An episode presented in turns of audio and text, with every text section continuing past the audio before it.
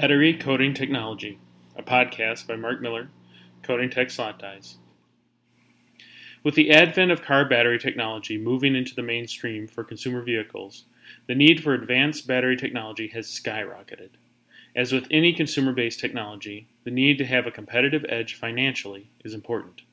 To obtain the competitive edge, battery manufacturing companies are asking process engineers to look throughout the process and find the efficiency improvement areas and guess where they land? The coating step.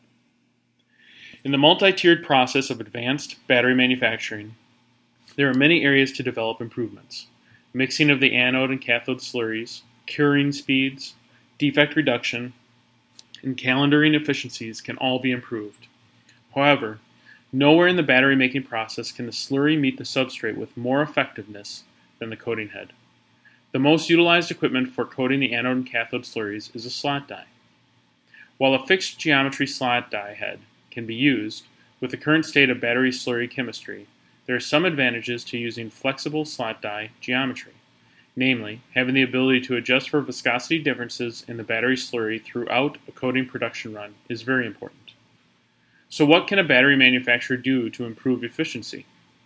Because the final structure of the battery allows for a single foil to have slurry coated and cured on both sides of the substrate, it is advantageous to simultaneously coat the cathode on both sides of the aluminum foil or the anode on both sides of the copper foil.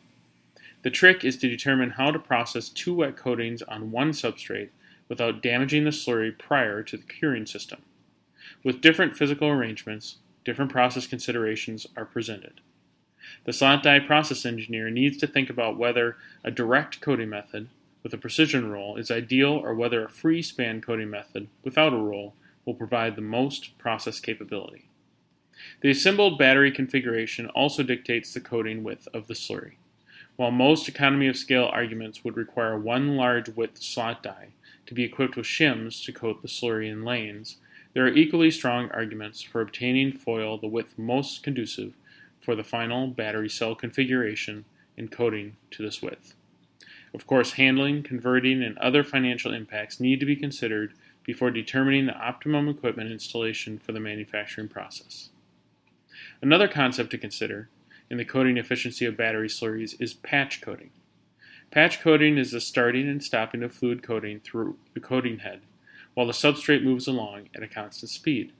The benefit to patch coating is the rectangular shape of slurry coated on the substrate can reduce the converting requirements on the back end of assembling the battery cell.